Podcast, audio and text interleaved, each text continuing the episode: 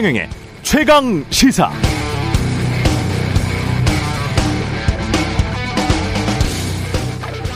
네, 어제 KBS 9시 뉴스의 단독 보도 이재명 후보의 배우자 김혜경 씨 측이 경기도 법인카드를 사적으로 쓴 정황이 확인됐다는 내용이었습니다. 경기도 비서실 직원이었던 A 씨가 자신보다 상급자였던 배모 씨의 지시를 받고 고기, 찬거리, 식사 등을 경기도 공금으로 산 뒤에 집까지 배달했고 이 과정에서 개인 카드로 사용한 뒤에 경기도 비서실 법인카드로 다시 결제했다. 재결제했다. 이런 내용이었는데요. KBS 보도에 따르면 이렇게 카드를 받고 결제한 내용이 통화나 텔레그램 내용 중 10차례 넘게 등장한다고 합니다. 배모 씨는 상급자죠. 경기도의 배모 씨는 이 후보 부부, 부부에게 잘 보이고 싶어서 비상식적인 일을 스스로 했다고 주장하고 있습니다. 김혜경 씨는 모든 것이 저의 불찰이라면서 공과 사를 명료하게 가려야 했는데 배 씨와 친분이 있어 도움을 받았으나 상시 조력을 받은 것은 아니다. 이렇게 덧붙였습니다.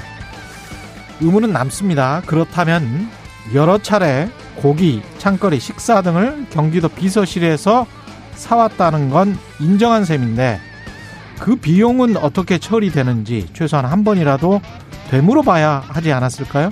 그게 누구의 돈, 어떤 돈이라고 생각했을까요? 궁금합니다.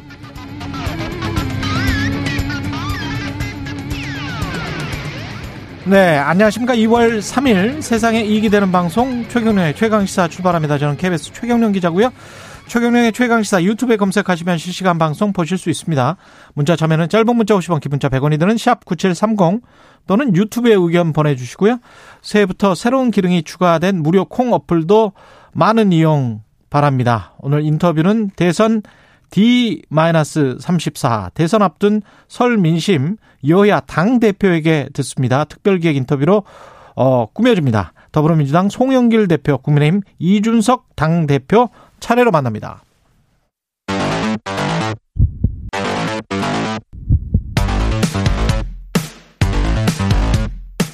오늘 아침 가장 뜨거운 뉴스 뉴스 unboxing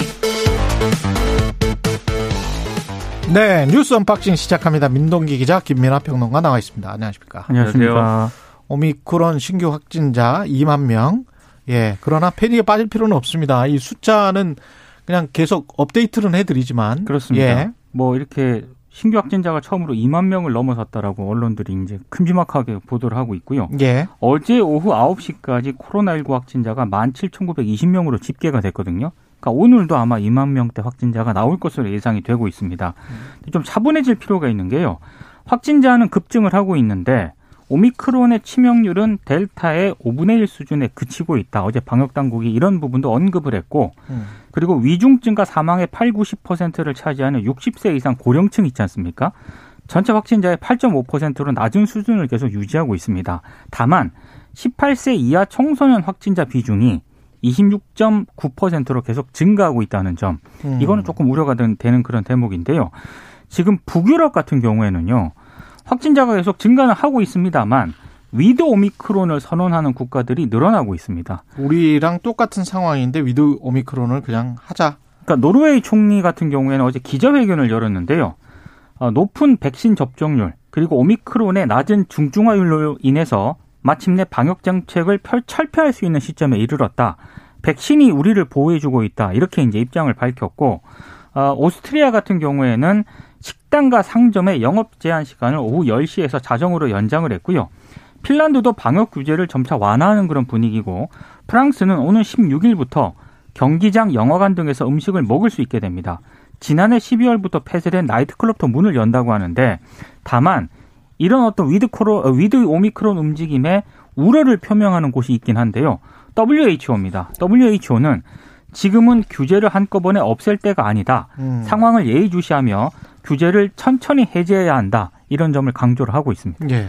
지금 이제 우리 상황에서 좀 걱정이 되는 거는 이제 어 지금 이제 오미크론 변이만 가, 갖고 이제 치명률을 계산했을 때는 델타 변이보다 확실히 낮은 수준이라는 건 뭐 이제 기정 사실인데 지금 확진자 수가 어쨌든 증가하고 있는 국면이어서 위중증 환자가 같이 늘어나는 거냐 이 부분을 좀 잘 봐야 되겠는데 일단은 좀 증가하는 이런 추세로 접어드는 것 같은 이제 분위기지만 아직은 걱정이 없다 이렇게는 볼 수가 있습니다. 다만 이제 위중증 환자하고 사망자 이제 발생하는 숫자는 일종의 이제 확진자가 발생한 다음에 한 1, 2주 정도를 지켜봐야 되거든요. 그래서 확진자가 늘어나는 국면에 1, 2주 이후, 즉 다음 주 상황이나 이런 것들을 면밀히 보고 의료 체계에 이제 가해지는 부담이나 이런 것들을 종합적으로 평가해야 될 것 같고 그리고 지금 어쨌든 경증, 무증상 환자들이 늘어나는 거지 않습니까? 확진자가 커진다는 것은 그렇죠. 그러면 이제 재택 치료나 뭐 이런 부분에 있어서 좀 만전을 기해야 되는 그런 이제 비율도 올라가는 건데 이것을 이제 잘할 수 있는 참여할 수 있는 이제 병의원들의 숫자 이런 것들이 좀 늘어나야 확보가 돼야 또 이것이 원활하게 되는 것이기 때문에 음. 이런 점들에 같이 지금 보완을 해야 될 필요가 있는 것 같고요.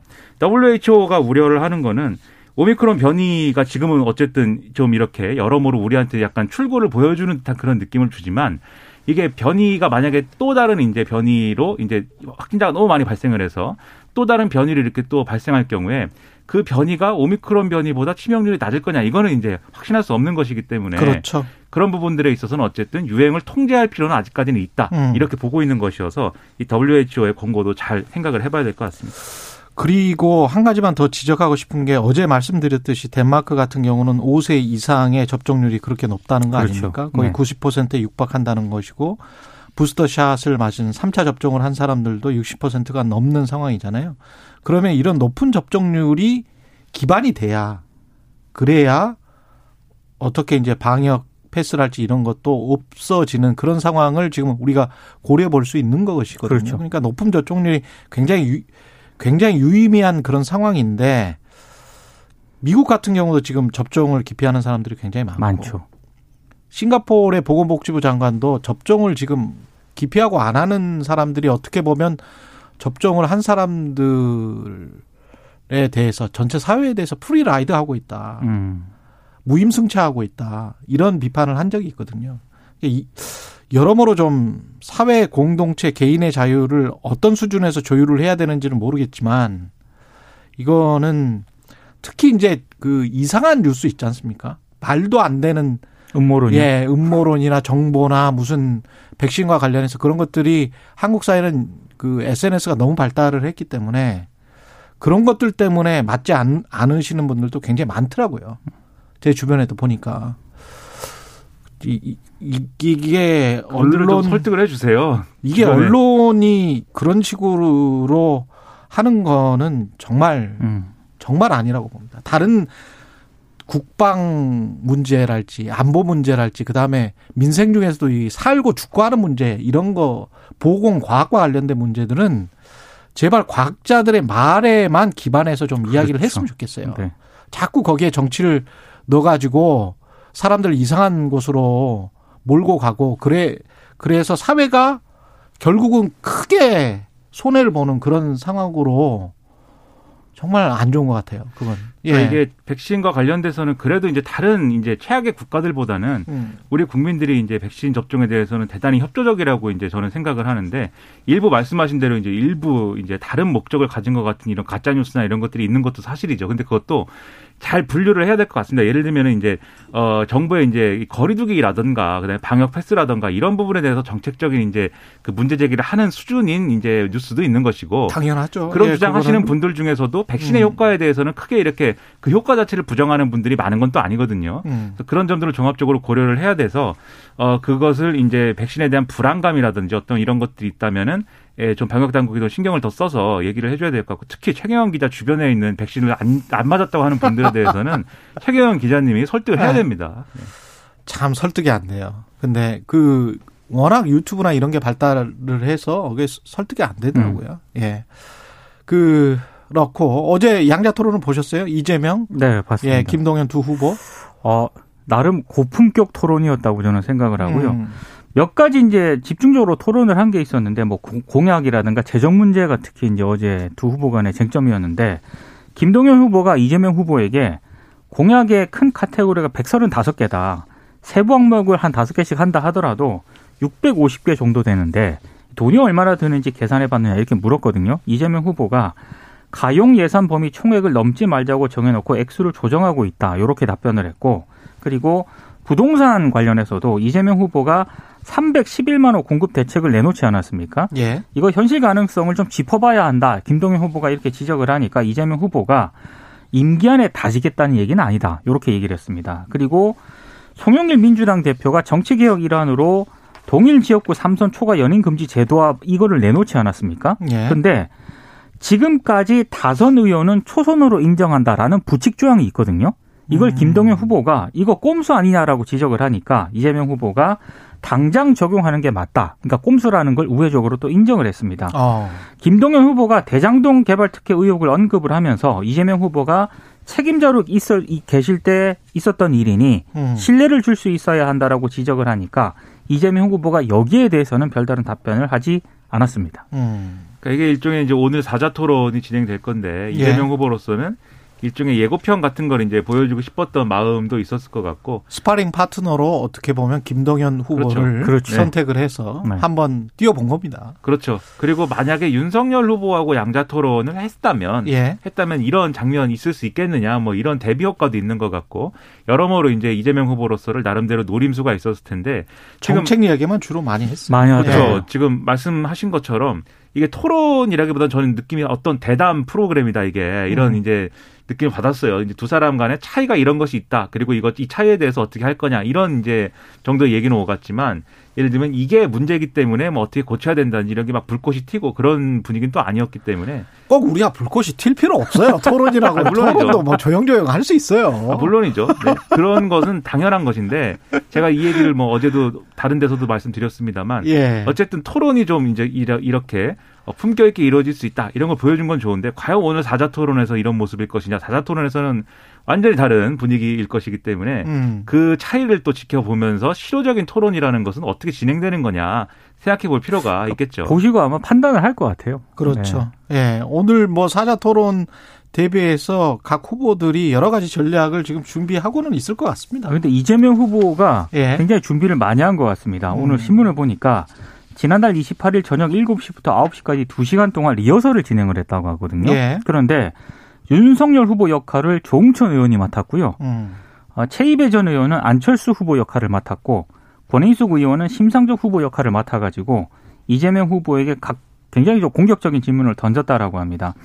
윤석열 후보 같은 경우에는 대장동 개발 특혜에 대한 검증 이런 쪽에 좀 집중을 하는 듯한 그런 모습이고 안철수 후보 같은 경우에는 대통령의 자질과 도덕성 이런 부분을 좀 강조하겠다는 전략인 것 같습니다. 심상정 후보 같은 경우에는 아직 지지 후보가 없는 부동층이 있지 않습니까? 이 부동층을 향해서 정의당이 대한 세력으로서 존재감을 새기겠다 이런 전략인데 이를테면 뭐 주 4일제라든가 심상정 케어라든가 시민 최저 소득 100만 원, 모병제 이런 차별화된 공약을 이번에 사자 토론을 통해 알리겠다 이런 음. 전략인 것 같습니다.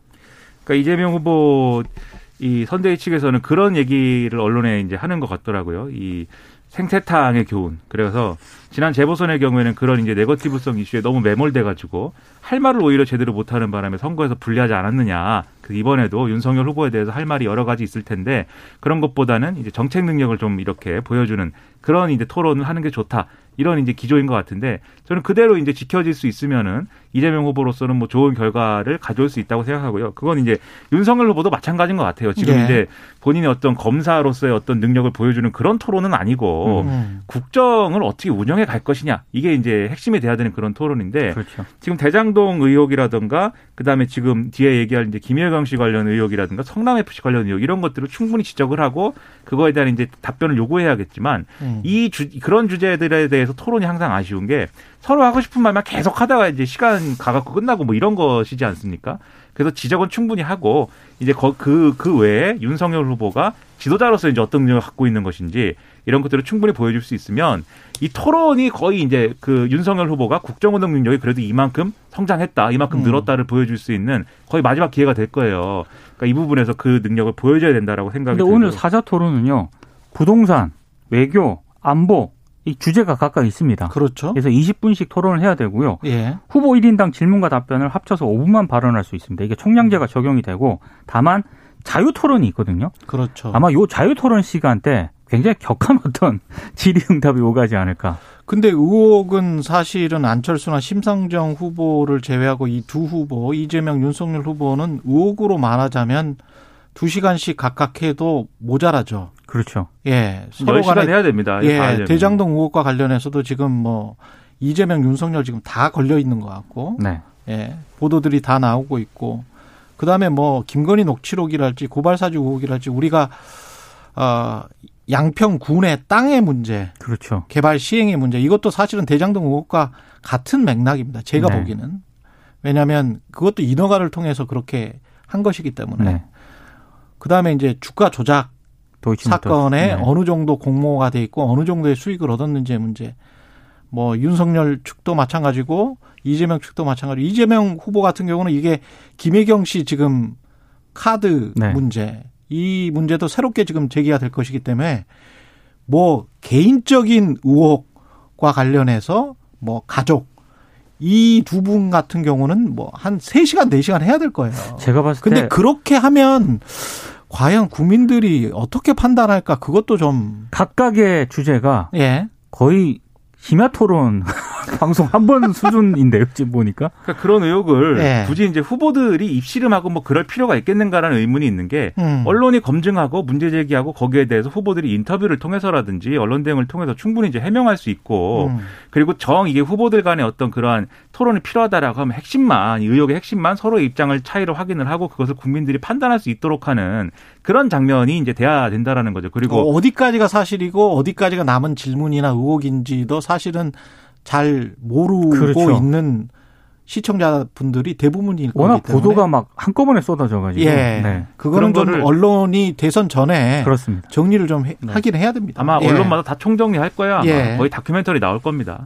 그래서 이제 그런 것들 그래서 국정 운영 능력을 확인하는 서로 간에 음. 어떤 생각의 차이가 있고 어떤 부분에서 그 차이를 이제 좁혀갈 수 있는 것이냐 이런 음. 걸잘 보여줄 수 있어야 지도자로서의 역량을 확인해 주는 것이기 때문에 그런 토론의 자리가 됐으면 좋겠습니다. 상대적으로 안철수나 심상정은 그런 면에서는 좀 자유롭잖아요. 그래서 아마 그런 부분을 강조를 할 것 같아요 오늘 사자 토론에서. 그렇죠. 그런 네. 전략이 이거 이 안철수 심상정 두 후보에 대해서도 언론에서 얘기하기로는 이 지금 이제 두 후보의 이런 논란, 의혹 이런 것을 한가운데로 뛰어들 수도 있는데 음. 아 그렇지 않고 이제 본인들이 본인들만이 갖고 있는 어떤 강점 그리고 어떤 그렇죠. 정책 노선 이런 그렇죠. 것들을 보여줄 필요도 있다 이런 지적 나오거든요. 이 사람들은 전략을 그렇게 짜면 되죠. 이분들은 왜냐하면 이 사람 저 이재명 윤석열이 서로 그것 가지고 이렇게 이전 투구를 하는 사이에 네. 본인들은 정책을 이야기하고 미래를 이야기하면 그렇습니다. 훨씬 그렇죠. 더 좋은 인상을 줄 수가 네. 있죠. 그렇죠. 그래야 예. 유권자들이 움직일 겁니다. 음.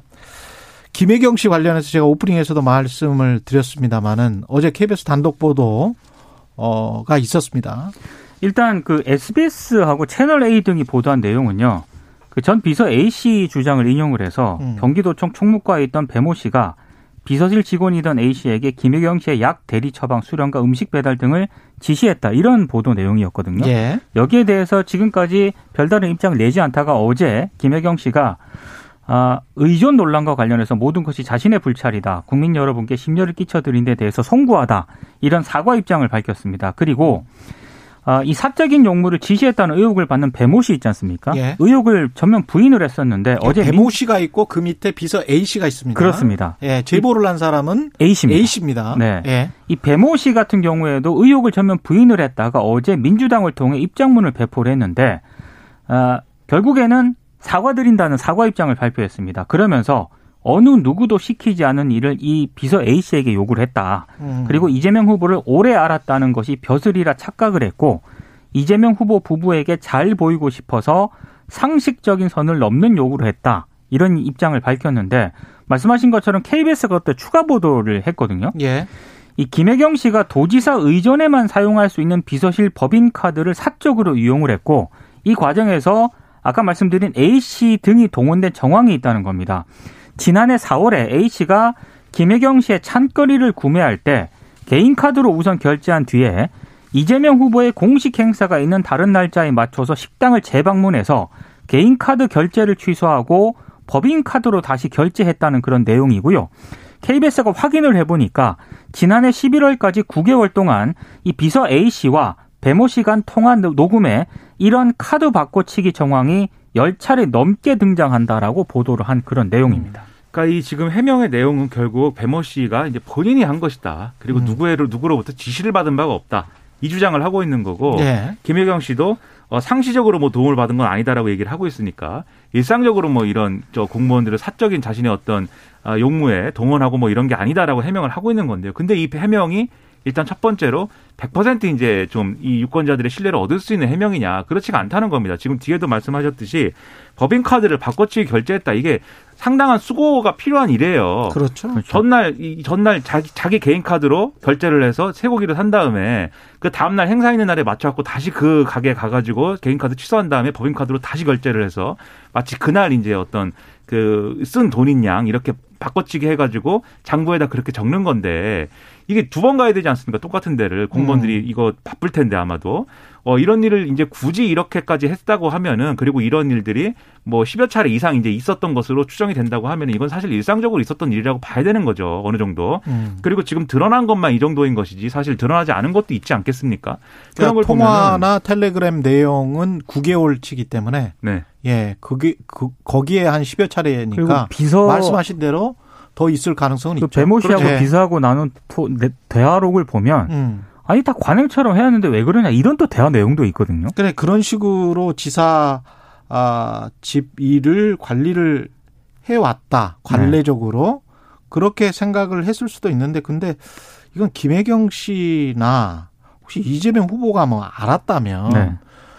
이건 분명히 물어봐야 되지 않나 그러니까 말이죠. 그래서 이, 렇게 쓰는 거는 말이 안 되죠. 네. 그렇죠. 네. 그래서 그 말씀을 드리는 건데 음. 이게 이제 혼자서 충성을 다하기 위해서 본인 혼자서 이제 배모 씨가 한 시킨 일이고 한 일이다라고 하면은 이재명 후보하고 김혜경 씨는 음. 이 집으로 막 쇠고기가 배달이 되고 초밥이 오고 뭐 음. 이렇게 되는데 이것에 이제 출처라든가 이게 왜 이렇게 되는지에 대해서 한 점 의심이 없었다는 얘기 아닙니까? 결국 그 주장이 맞다고 하면. 그렇죠. 근데 그게 상상 가능한 일인가? 그렇지 않다는 거죠. 당연히 내 돈 내고 산 거는 아닌데. 그렇죠. 그렇죠. 예. 당연히 이거는 뭔가 부당한 어떤 어 어떤 배경에 배경에서 온이 음. 이루어지는 일이다라는 인식이 있었어야 되는 거고 그런 인식을 가졌다라면 이게 뭔가 이 공무원들이 사적으로 자신들의 어떤 자발적인 충성이든 뭐든 음. 그런 걸 하고 있다라는 인식을 가졌다면 그러지 말라라고 했었어야 되는 것이죠. 그렇죠.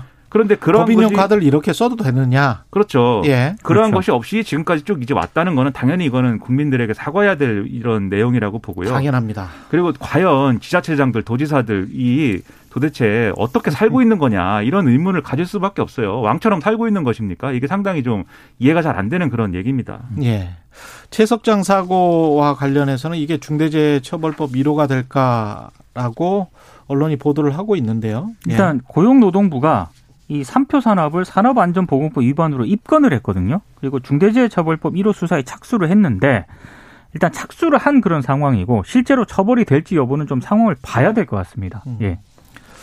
알겠습니다. 그러니까 이 삼표 산업에서 이런 일들이 벌어지는 게 처음이 아니에요. 여러 관련돼서 네. 건설 관련해서 이제 레미콘도 있고 지금 여러 가지 이제 사업장들이 가지고 있는데 음. 계속해서 반복해서 일어나고 있다는 것도 당연히 이거는 중대재해처벌법의 수사 대상이 돼야 될 수밖에 없는 그런 사업장입니다. 여기가.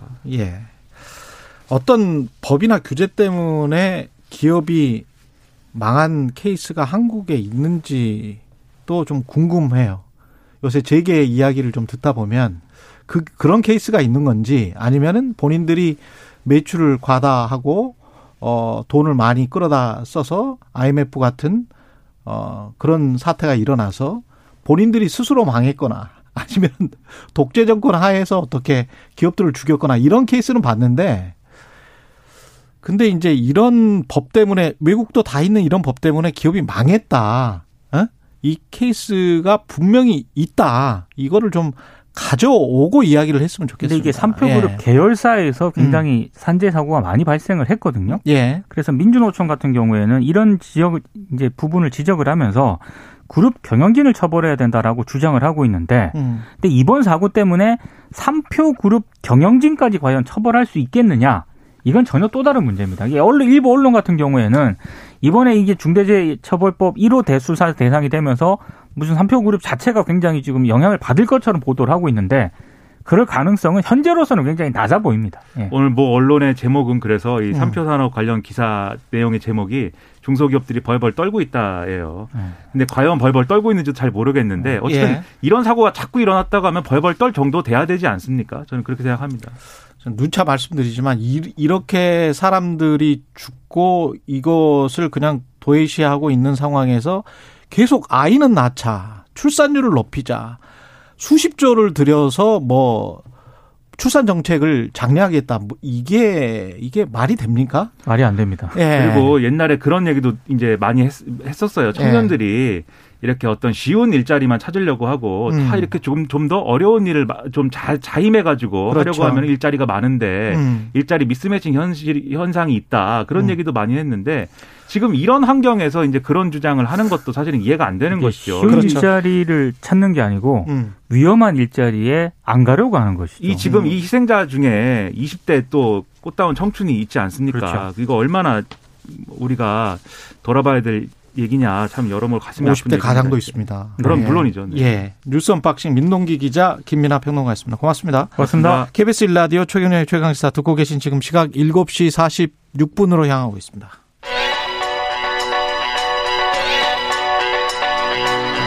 최강 시사 전민기의 눈. 네, 한국인사이트 연구소 전민기 팀장 나와 있습니다. 안녕하십니까? 네, 반갑습니다. 전민기입니다. 예, 전민기의 눈 오늘은 월급. 예. 예. 이야기 좀 해볼까 합니다.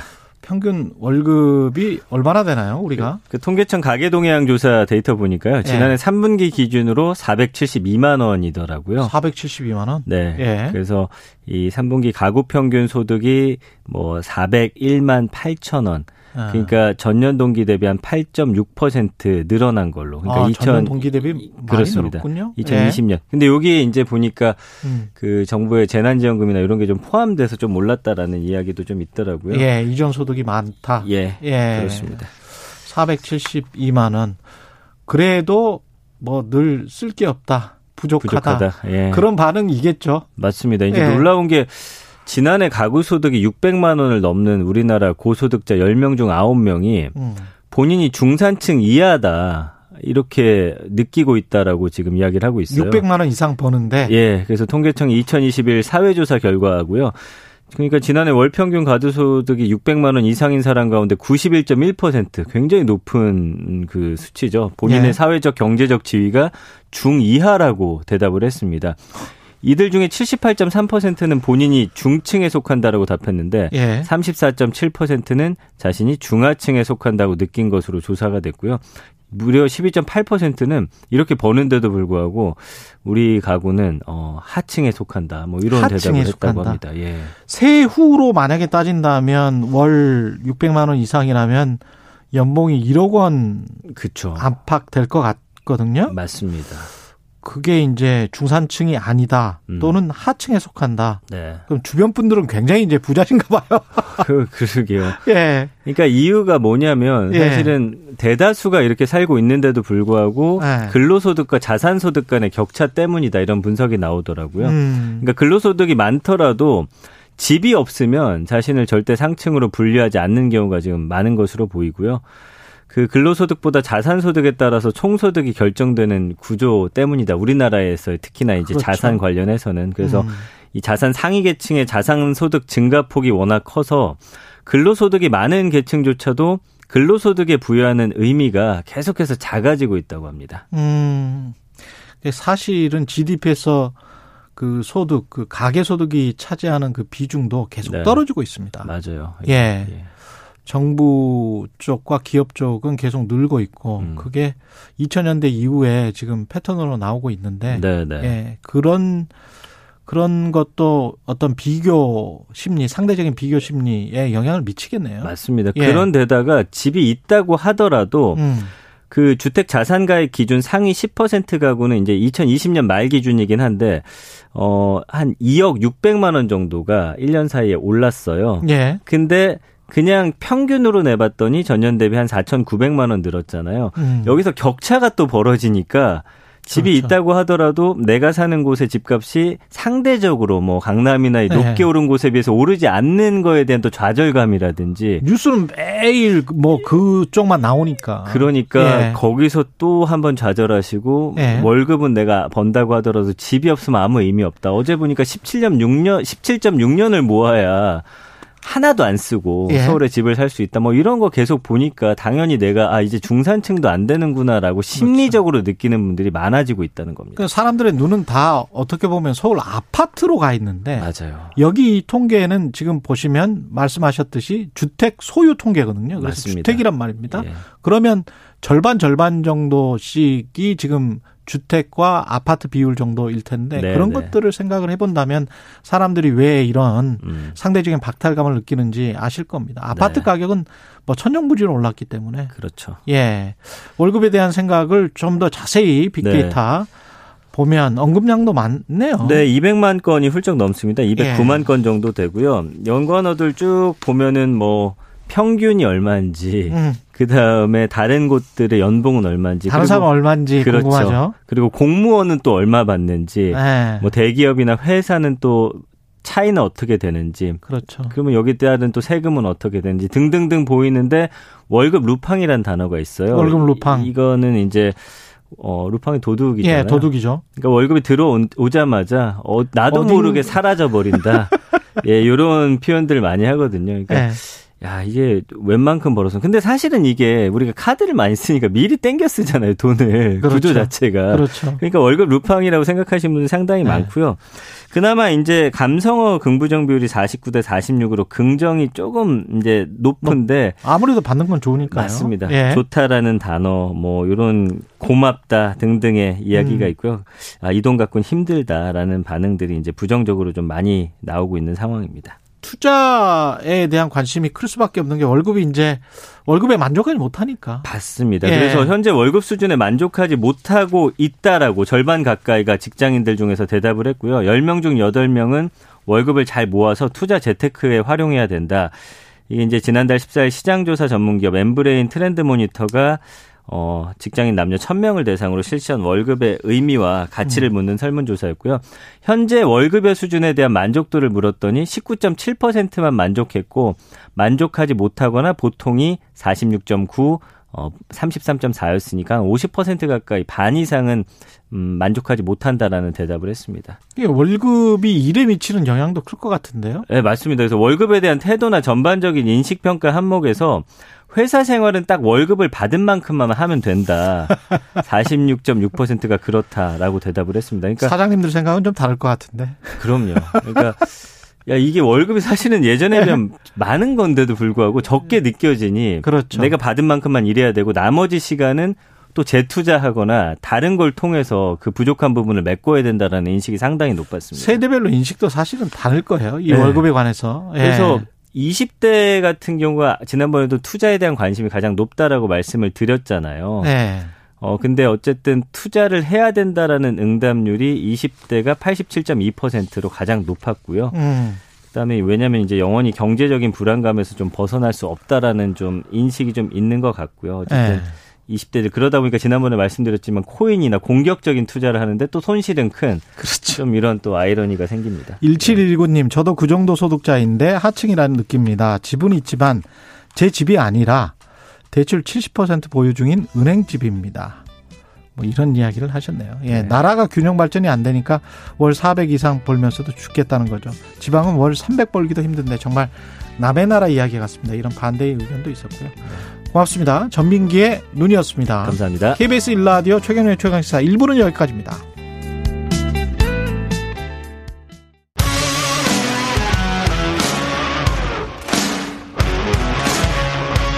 오늘 하루 이슈의 중심 최경영의 최강 시사. 설 명절 민심의 변수로 떠올랐던 민주당 이재명 국민의힘 어, 윤석열 후보의 양자 토론이 결국 무산이 됐고요. 대신 이재명 후보와 새로운 물결 김동연 후보 간 1대1 정책 토론이 어제 있었습니다. 오늘은 방송 3사 초청 대선 후보 첫 사자 TV 토론 앞두고 있습니다. 대선 30여일 앞둔 명절 민심 각 후보들의 막판 지지율에 어떤 영향을 미칠지 오늘 TV 토론회가 새로운 변곡점을 이뤄낼 수 있을지 여야 당 대표 차례로 만나보겠습니다. 먼저 송영길 대표님 스튜디오에 나와 계십니다. 안녕하세요. 네, 네 안녕하십니까. 예. 인천 지역부터 원래 지역구가 인천이어서 수도권 좀 두루두루 살펴보셨습니까? 설 때 민심 동향을 좀 보셨을 것 같은데요. 네 네 코로나 음. 때문에 뭐 어렵습니다만 그래도 다들 뭐 어떻게 코로나가 끝날지에 대한 답답함 또 예. 오미크론이 이렇게 막 2만 명을 넘어가고 있어서 이 걱정이 컸고요. 예. 추경 문제에 대한 관심이 많은데 아니 여야 후보가 다 저렇게 동의하면 합의하면 될 텐데 왜 아. 이것을 계속 말만 하고 실제 하지 않는가에 대한 답답함이 있었습니다. 아, 추경은 왜 말만 하고 실제로 하지 않느냐?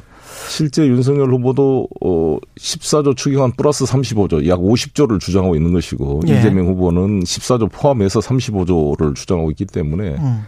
여야가 합의하면 정부가 반대하더라도 갈 수가 있는 거잖아요. 그렇죠. 근데 아무래도 야당은 왜 여당이 정부랑 합의 안 해오고 하느냐라는 핑계로 지금 뒤를 빼는 거죠. 음. 근데 아시다시피 지금 홍남기 경제부총리 입장은 여야를 넘어선 부분이 있거든요. 예. 같이 이것은 여야의 개념보다는 재정 당국의 보수적 관점과 민심을 체감하고 있는 여야 정치권의 입장이 다른 면이 있는 거죠. 네. 추경도 그렇습니다만은 TV 토론 같은 경우도 양자 토론이 좀 무산돼서 네.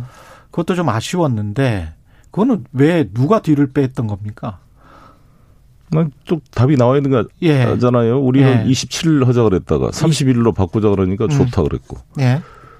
뭐 주제 없이 모든 걸 하자 그래서 좋다 그랬고. 다 예. 좋다 그랬어요. 어. 자료도 없이 하자고 자기들이 먼저 그랬습니다. 예. 좋다 그랬더니 나중에 자료 없이 못 하겠다. 이렇게 나와서 무산이 된 건데. 예.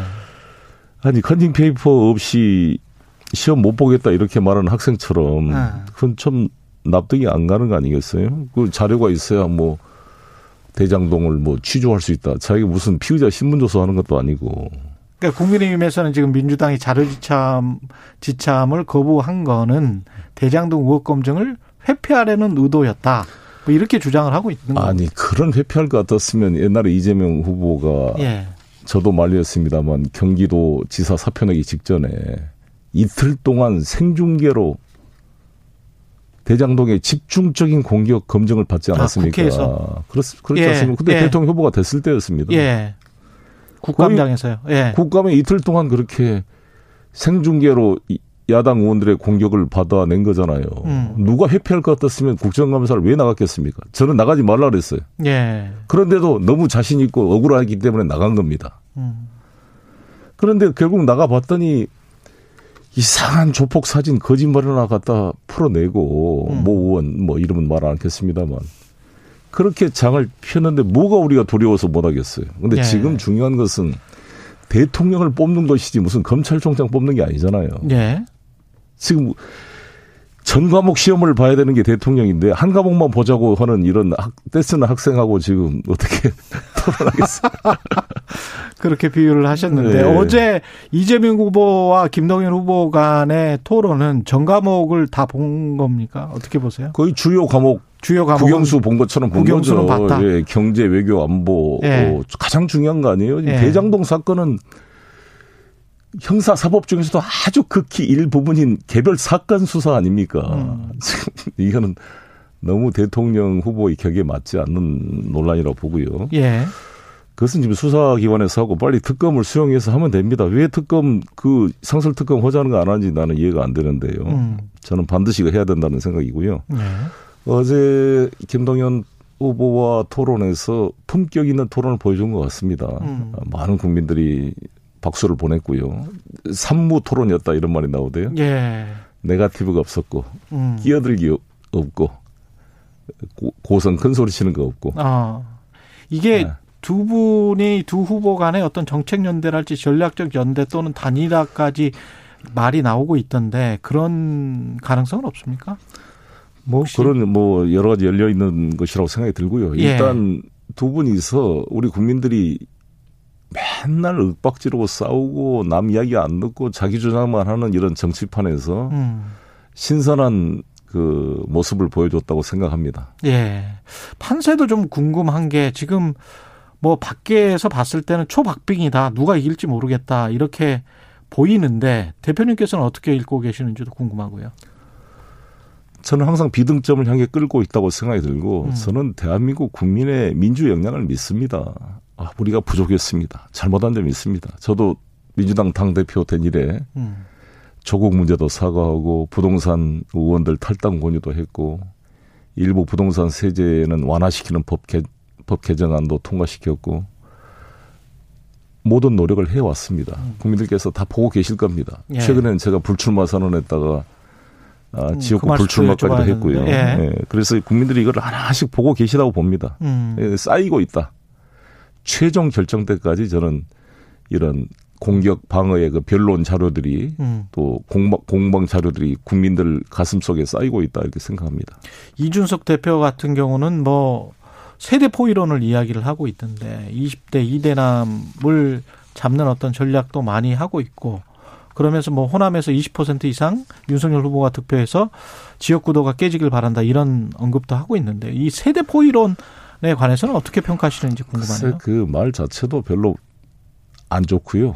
네. 우리 우리가 다 남녀노소 노장층이 어울려 사는 대한민국 공동체를 왜 이렇게 막 갈라치려는지 모르겠고요. 네. 저도 이제 50대 말이잖아요. 예. 그럼 내 아들 딸들이 지금 딸이 30대, 20대죠. 딸이 예. 30대, 아들이 20대입니다. 예. 20, 30대가 우리 자녀들이고. 음. 60, 70대는 우리 부모님들 아니잖아요. 그렇죠. 우리 저 같은 40, 50대가 이 사회를 이끌어가서 돈을 벌어서 아이들 부양, 아이들 교육시키고 부모들을 부양하는 봉양. 세대인데. 예, 봉양하고. 이 세대를 포위시키겠다고? 그럼 부모와 자녀를 싸우게 하고. 봉양하는 어르신과의 틈을 날라서 이걸 포위한다 이런 표현은 음. 저는 대통령 후보의 격이 맞지 않는 언어라고 보여지고 예. 저희 이재명 후보는 소통해서 통합시키겠다. 이재명 후보 내가 요즘 뭐 깜짝 놀랐는데 예. 초등학생 인기 유튜버인 길라임 양과 함께 라임 튜브에 출연해가지고 같이 놀이도 하고 이게 그래? 말이 되더라고요. 아, 그래요? 어, 그러니까 아. 이게 나는 이재명 후보의 소통 능력이 정말 대단하다고 봅니다. 음. 초등학생하고까지 소통할 정도로 우리 아이들한테 물어보세요. 한번 이재명 후보하고 토론할 때와 윤석열 후보하고 둘이 네. 누가 대화가 잘 될 것인지 어. 저는 100% 나온다고 봅니다. 근데 이제 설 명절 연휴 아직 뭐 지나고 특별한 뭐 여론조사 결과는 아직은 안 나왔습니다만은 이재명 후보의 지지율도 그렇고 좀 정체를 벗어나지 못하고 있다. 윤석열 후보도 뭐 비슷하긴 합니다만. 네. 예. 근데 이제 상대적으로 설 연휴 때는 뭐 형이 가지고 있는 카드 뭐 이래 가지고 윤석열 후보의 악재가 더 많았던 것 같기도 하거든요. 좀 올라가고 있습니다. 올라가고 추세가, 있다. 추세가 올라. 제가 항상 비등점. 예. 물이 끓기 위해서 지금 온도가 올라가는 중이다. 아. 이렇게 말씀드리고 있습니다. 예. 그, 그 차곡차곡 점수를 쌓고 있는, 쌓고 있다. 이렇게 이제 말씀하시는 근거 중에 하나가 아까도 말씀하셨지만 불출마 선언 비롯해 가지고 재보궐 무공천, 동일 지역 사선 연임 금지, 지방선거에서 2030을 대거 공천하겠다. 이런 것들이 좀 먹히고 있다? 이렇게 지금 보고 계십니까? 당에서는? 네.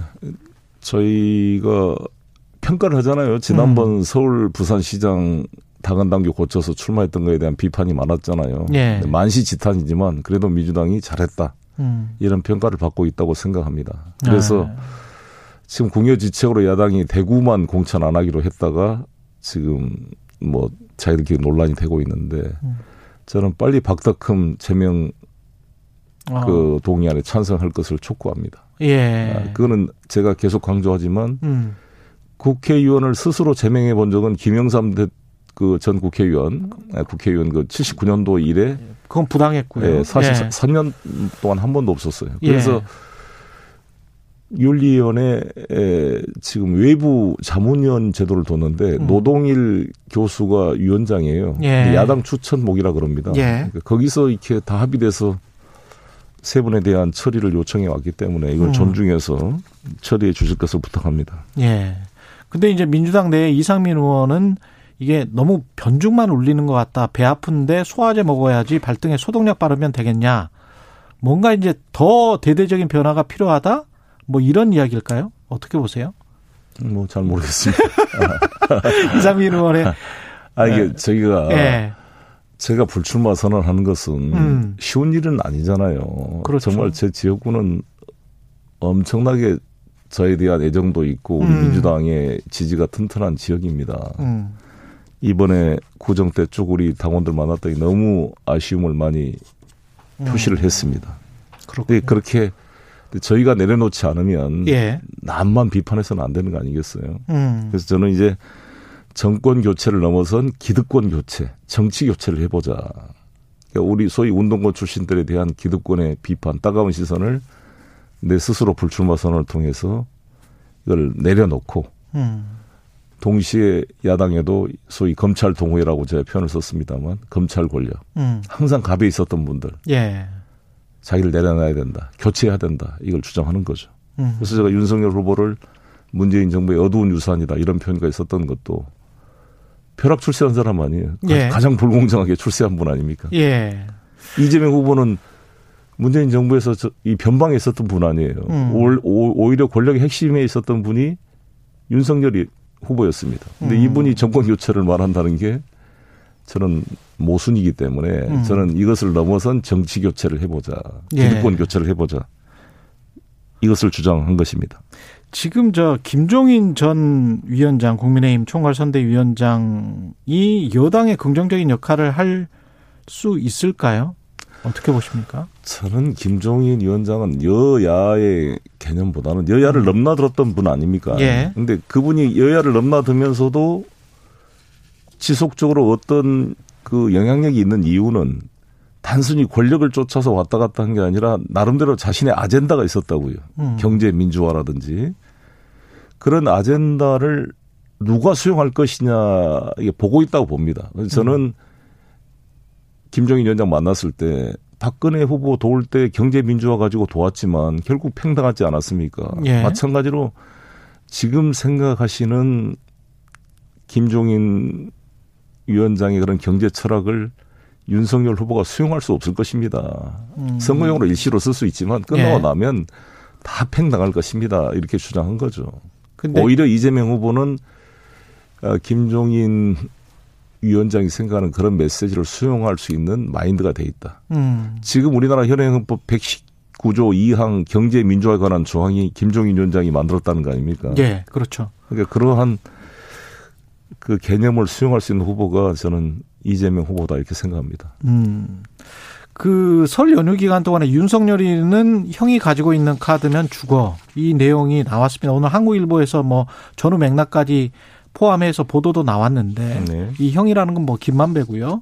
네. 이 내용은 어떻게 들으셨습니까? 저는 우리 언론이 그 그분 음. 그분이 누구냐 그분을 이재명이라고 아예 전제해놓고 얼마나 많은 언론들이 공격을 했어요. 또 지난해 야당, 추석쯤이었죠. 야당 내내 네. 했잖아요. 근데 음. 거기 그때 남욱 변호사가 씨알도 안 먹히는 사람이다. 음. 이재명은 오히려 로비해도 이렇게 말했는데 그런 것을 다 무시하고 그분만 가지고 떠들었는데 여기는 아예 김만배가 윤석열이라고 특정을 해가지고 내가 가지고 있는 카드면 죽는다 이렇게까지 협박적 발언을 했다는 것은 심각한 문제이고요. 이 실체들을 밝혀내야 한다 봅니다. 음. 그게 김만배 씨를 윤석열 후보는 무슨 검사 장례식장에서 잠깐 스친 사이다 이렇게 했지만 그런 사이에 김만배 누나가 어떻게 자기 아버지 연희동 집을 사줍니까? 음. 이, 이 천만 명의 서울 시민 중에 거기를 해필 찾아가서 우연히 우연히 뭐 개 키우려고 샀다는데 지금 개 키우고 있는 것 같지도 않고 그 있을 수 없는 우연 아닙니까? 이런 에. 예. 배우가 다 그 속에 함축돼 있다 이렇게 생각합니다. 김혜경 씨가 경기도 비서실 법인카드를 사적으로 쓴 정황 KBS 단독 보도로 확인이 됐는데 네. 김영식이가 사과는 했습니다마는 네. 이게 김, 국민의힘에서는 수사가 필요하다 이렇게 주장을 하고 있습니다. 아이고, 이 김건희 씨 수사부터 제대로 했으면 좋겠습니다. 김건희 씨 수사부터 아니, 제대로 하자. 아니, 어떻게 총장 부인이 현직 검사장을 상대로 완전히 뭐 거의 반말식으로 이렇게 거기 갖다 줘. 그리고 제가 어제도 이야기했습니다만 한동훈 검사장, 아, 한동훈 현, 현직 검사장 아닙니까? 예, 예. 지금 김건희 씨는 자연이잖아요. 검찰총장 음. 부인이라도 문제지만 전직 총장이고 4개월간 9차례 통하고 332건의 카톡을 했다. 음. 어떻게 현직 검사장이 그 직접 개선상이 있지 않는 그 부인한테 이렇게 사적으로 통화를 할까요? 그것은 음. 김건희란 분이 단순한 윤석열 후보의 아내 뭘 메시지를 전달해주는 수준을 넘어서 실질적인 역할을 하고 있다는 것을 증명하는 거 아니겠습니까? 예. 김건희 씨가 그 무슨 기자 서울의 방송 기자하고 네. 통화해서 내가 권력을 잡으면 이런 표현을 썼단 말이에요. 음. 아니 그게 너무 무서운 말 아닙니까? 아니 자기 남편이 아니 윤석열 후보가 정권을 잡으면도 아니고 음. 내가 잡으면 음. 아 이건 정말 그 말 속에 모든 게 함축돼 있다. 마지막으로 사드 배치 관련해서 지금 윤석열 후보가 두 번 이상 이야기를 했는데요. 네. 예, 민주당은 이거는 반대를 하시는 입장이죠. 아니 이런 그 저는 군 북한의 미사일을 막는 것은 PAC three라 패트리어트 미사일로 우리가 지금 배치가 돼 있습니다. 예. 북한이 수도권을 공격하는 것은 다 단거리 미사일이나 아, 음. 장사정포를 쏠 거 아니겠습니까? 예. 사드는 고고도 미사일 아니에요. 최소한 중거리 미사일 이상이 종말 단계 낙하할 때 요격하는 건데 왜 미국이 성조했다 그걸 배치했겠어요? 근데 이거를 수도권에 배치하겠다는데 나는 이해할 수 없고 그걸 비판이 나니까 김재섭이라는 국민의힘 전 비대위원이 논산, 계룡, 평택에다 배치할 수 있다 이런 표현을 썼어요. 음. 정말 심각한 문제고 이거를 돈을 1조 5천억을 주고 사, 산다는 것도 저는 방위 분담에 스스로 우리의 약점을 잡히는 예. 국익에 도움이 안 되는 것이라고 저는 생각합니다. 알겠습니다. 여기까지 해야 되겠습니다. 이준석 대표와 또 이야기를 해야 되기 네. 때문에 예. 네. 송영길 더불어민주당 대표였습니다. 고맙습니다. 감사합니다.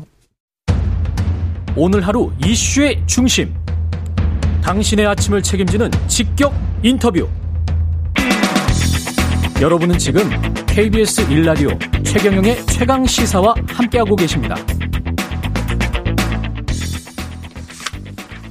네, 이어서 국민의힘 이준석 대표 연결돼 있습니다. 안녕하십니까? 예. 아, 또 기차 아니시죠? 예, 지금 호남고속철도 아닙니다. 아, 그렇군요. KTX? 예, 어, 예 맞습니다. 예, 예. 예. 다도해 섬 순회 중이라고 들었는데 이제 올라오시는 길인가 봐요. 아니죠. 오늘 이제 내려가서 오늘부터 아, 시작합니다. 아, 예. 그래요? 명, 예. 명 절 민심은 좀 읽으셨습니까? 아무래도 명절에는 제가 뭐 그 광주 부동산 등반도 하고 이렇게 하면서 음. 호남 지역 민심 좀 살폈고 예. 저도 이제 상계동 이쪽 그러면 상계동 어 분위기도 살피고 이랬습니다. 예. 네. 호남 민심 살펴보니까 어떻든가요? 어 이번에는 확실히 좀 변화를 모색하는 분들이 많았다 이런 느낌이 들고 예. 무엇보다도 그 저희가 국민의 힘이 되면서 김종인 위원장 시절부터 호남에 기울였던 노력이라든지 이런 것들을 호남 주민들께서 많이 알고 계시고 네. 이번에 특히 저희가 보냈던 230만 통의 호남 손편지 거기에 대한 반응이 아주 뜨거웠습니다. 그렇군요. 예. 그 방금 전에 이제 송영길 대표하고도 이야기 나눴습니다만 TV 토론이 무산된 것 이건 네. 이제 국민의힘 탓으로 돌리고 있는데 어떻게 보세요? 뭐 그렇게 돌리고 싶으시겠죠. 그런데 네. 제가 봤을 때는 뭐 자료를 가지고 이제 토론하자는 것이 원래 선관위에서도 그렇게 지금 이번에 토론을 진행하고 그리고 네. 원래 대선 토론에서 일반적인 그런 룰이 있는데 그 상황 속에서 이제 대장동이나 여러 가지 복잡한 사안을 국민들께 설명하려 그러면은 자료 같은 걸 제시하는 게 중요하거든요. 아, 그러면 말장난으로 다 끝나는 거거든요. 음. 근데 그런 부분을 민주당이 거절하는 이유가 무엇인지 상당히 궁금합니다. 예. 사자 TV 토론 같은 경우는 뭐 그 페이퍼로 된 것, 문서로 된 자료는 가지고 갈 수 있죠. 예, 예, 그렇습니다. 이게 뭐 예. 뭐 우리 후보가 뭐 어떤 자료를 보고 얘기하자기보다도 예. 어떤 이재명 후보에 관련된 의혹 같은 경우에는 음. 법적으로도 복잡한 사안이고 또 여러 증거 자료가 필요한 사안이기 때문에 음. 그런 걸 좀 제시할 수 있게 하자라는 거였는데 그런 걸 거절하니까 말 그대로 날의 향연이 될까 두려운 것이 게 현실이었습니다. 예. 예. 오늘 TV 토론은 어떤 부분에 집중을 하고 있습니까? 윤석열 아무래도 후보는? 우리 후보는 정책과 비전에 대해 가지고 자신감이 있기 때문에 음. 지금 뭐 정책과 비전에 대해서 주로 이야기를 할 생각이고 예. 그리고 또 우리 후보가 아무래도 앞서 나가는 후보다 보니까 다른 후보들이 굉장히 우리 후보에 대한 공격을 많이 할 거로 보입니다. 그런데 어. 지금까지 우리 후보가 뭐 그런 부분에 대해서 되게 의연하게 대처 있기 때문에 예. 아마 이번 오늘 또 토론 과정을 통해 가지고 또 아마 많은 부분이 또 우리 후보 입장에서 설명되지 않을까 생각합니다. 그 판세는 지금 앞서 나가고 있다고 말씀을 하셨는데 박빙이라고 네. 봐야 되지 않을까요? 글쎄요. 저는 지금 뭐 여론조사별로 뭐 박빙으로 나오는 곳도 있고 예. 그리고 또 뭐 여러 가지 뭐 변화가 좀 있겠지만은 어 그 설 연휴를 앞두고 민주당에서 굉장히 조직적으로 그 여론조사에 응답해달라는 이제 운동을 했습니다. 음. 그렇기 때문에 그럼에도 불구하고 최근에 그 여론조사 결과가 뒤집히지 않은 거로 봐가지고는 저희는 아. 어, 상당한 우세를 가지고 있다고 저희는 보고 있습니다. 그렇군요. 네. 사드 네. 추가 배치 관련해서 이제 민주당 입장 아까 들어봤는데요. 네. 이걸 그 집권을 하게 되면 사드 추가 배치를 하겠다 이거는 뭐 공약입니까? 예, 공약이고요. 예. 실제로 사드 같은 경우에는 아까 송 대표님께서 고고도 요격이라 하셨지만은 원래 그 북한에서 쏜 미사일들이 거리로는 단거리일지 모르겠지만은 그 우리의 미사일 방어망을 피하기 위해 가지고 고각 발사를 보통 할 수도 있습니다. 그래서 음. 높은 각도로 쏘게 되면은 진입 속도나 이런 게 굉장히 빨라지거든요. 예. 그렇기 때문에 아까 언급하신 뭐 패트리어트 3 방공포대 같은 경우에도 뭐 저고도에선 분명히 어 막을 수도 있겠지만 고각 발사된 미사일 같은 경우에는 사드와 같은 어, 체제가 아니면 막을 수 없다 저는 이렇게 판단하고 있습니다. 근데 기억하시겠지만 박근혜 정부 때도 이거 배치하기 전에 사실은 3노, 3노 정책이었거든요. 예, 예. 예, 저쪽에서 말 안 하면은 절대 말 안 하는 정책이었고 굉장히 예. 좀 중국 때문에 꺼려 했던 건데 그리고 나서 예. 이제 사드 배치하고 나니까 중국이 사실상 보복을 한 거 아닙니까 우리한테? 근데 어쨌든 어쨌든 3불에 있어가지고 저희가 MD 시스템 편입되지 않겠다고 하는 이야기랑 예. 지금 저희가 자체 방어를 위해 가지고 사드 시스템을 구입해가지고 설치한다는 얘기는 좀 다른 얘기인 것 같고요. 아, 그렇기 때문에 저희는 음. 산불과 관계없이 저희가 그 사드 미사일 방어 체제를 자체적으로 구축할 수 있다 이렇게 아, 생각하고요. 예. 이미 문재인 정부에서도 그래서 자체적인 미사일 방어 시스템 LSM이라든지 개발하기 위해 가지고 노력하지 않았습니까? 음. 그래서 저는 사드가 뭐 이 MGT 시스템 편입되는 것이 아닌 이상 저는 큰 문제가 없을 것이다 음. 이렇게 보고 있고요. 예. 저는 뭐 이 사드 관련해 가지고는 지금까지 우리 후보를 제외하고는 다른 후보들이 굉장히 다양 다양한 어떤 반대나 이런 입장을 표명했던 이력도 있습니다. 예. 그런데 어쨌든 국민들께서 봤을 때 북한의 최근에 올해 들어서 증가하는 미사일 위협에 대해 가지고 적극적인 대처를 하는 후보가 누구인지가 선명하게 드러날 것이다 이렇게 봅니다. 그렇군요. 그 다음에 설 연휴 기간 동안에 김만배 씨 녹취록 그 윤석열이는 형이 가지고 있는 카드면 죽어 이 부분 관련해서 이제 보도들이 좀 나오고 있는데 이 부분은 어떻게 지금 보고 계십니까? 역시도 구체적인 내용이 나와야지 저희가 답을 할 수 있을 것 같은 게, 뭐, 예. 김만배 씨라는 분이 상당히 지금 곤란한 상황에 놓인 분 아니겠습니까? 음. 그런 분이 뭐 여러 가지 어, 자구책으로 이런저런 말씀하시는 것에 가지고 저희가 개괄적으로 대응할 수는 없다, 이렇게 말씀드리겠습니다. 그렇군요. 김혜경 씨 그 경기도 법인카드 사적 음. 유용 의혹에 관한 아, 국민의힘 입장도 좀 듣고 싶습니다. 예. 예전에 그 이재명 그 후보가 성남시장 할 때 겁니다. 그 아마 그런 또 횡령이나 공무원의 횡령이나 이런 것들 가지고 음. 원 스트라이크 아웃 제인가를 한다는 얘기를 들었었거든요. 예. 그렇기 때문에 만약에 이번에 뭐 그런 사적인 어떤 공금 유용이라든지 이런 게 발생했다는 것이 사실로 확인될 경우에는 이재명 후보 본인이 이야기했던 원스트라이크 아웃 제도를 한번 적용해 보는 것도 좋을 것 같습니다. 그렇군요. 네. 태양광 관련해서 이게 저 이 대표께서 중국 이양 공약이라는 취지의 이제 댓글을 달았었잖아요. 이재명 민주당 후보 예. 그 페이스북에. 예, 예. 관련해서 태양광은 뭐 친중 프레임으로 씌우는 것은 국익에 도움이 되지 않는 선동이다. 민주당 선대위는 이런 이야기했고 정의당 심상정 후보도 국민의힘이 기후 위기에 진짜 고민이 있는 거냐 비판하기도 했는데 네. 이게 너무 저 혐중이랄지 뭐 이런 것들을 좀 부추기는 거 아닌가 그런 우려는 있습니다. 저는 기본적으로 이 태양광이라든지 네. 뭐 친환경, 재생 뭐 이런 단어에 반응해가지고 다들 뭐 그 세 글자만 붙으면 좋은 것이냐 포장하는 그런 정치 문화부터 없어져야 된다 이렇게 생각하고요. 예. 전에 서울시장 선거 때도 뭐 친환경, AI 무슨 뭐 삼투압 다 갖다 붙여도 유권자들이 정확히 판단하는 것처럼 음. 태양광이 무조건 친환경이다 이런 입장에서도 이제 벗어날 필요가 있지 않나 이런 생각을 합니다. 음. 제가 봤을 때 그 이재명 후보 공약했던 졸음 쉼터에 태양광 그늘막을 이제 설치하겠다라고 하는 것은 그리고 태양광이라고 하는 것은요, 전기를 생산해 가지고 소위 그리드라고 하죠. 예. 어떤 전체 전력망 시스템에 접속하지 않는 한 전체 전력 시스템에 도움이 되는 게 아니거든요.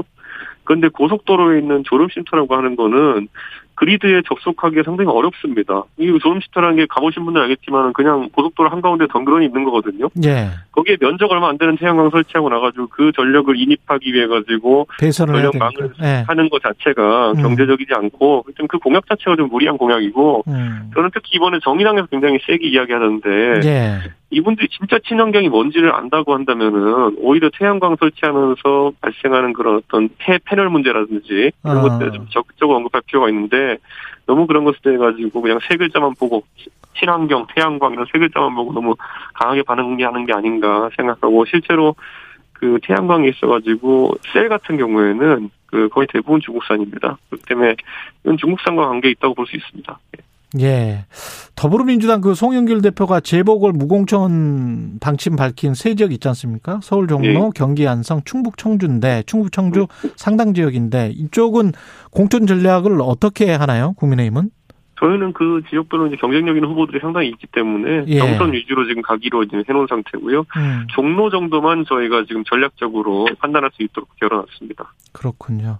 김종인 전 국민의힘 총괄 선대위원장에 대한 여권에 지금 로브콜이 좀 예. 있는 것 같은데요. 예. 그 어떤 역할을 할 것 같으세요? 어떻게 보십니까? 이분?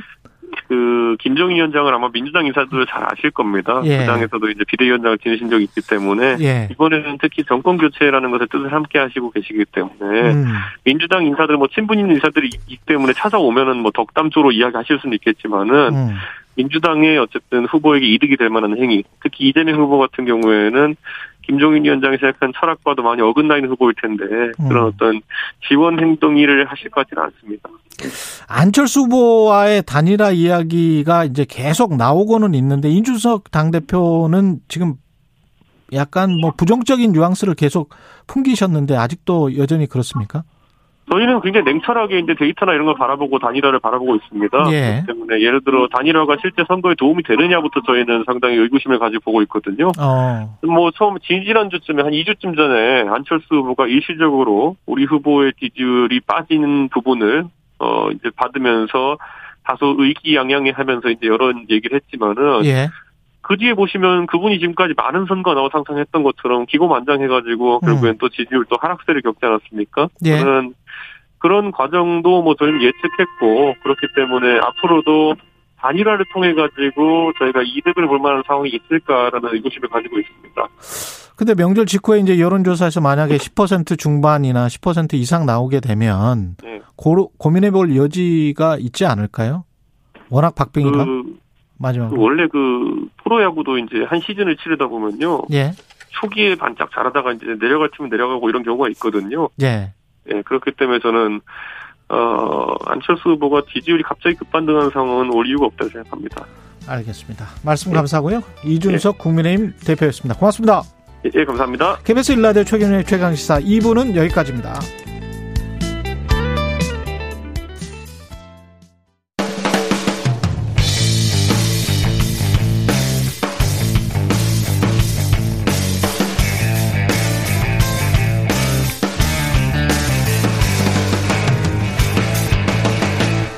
최경영의 최강 시사.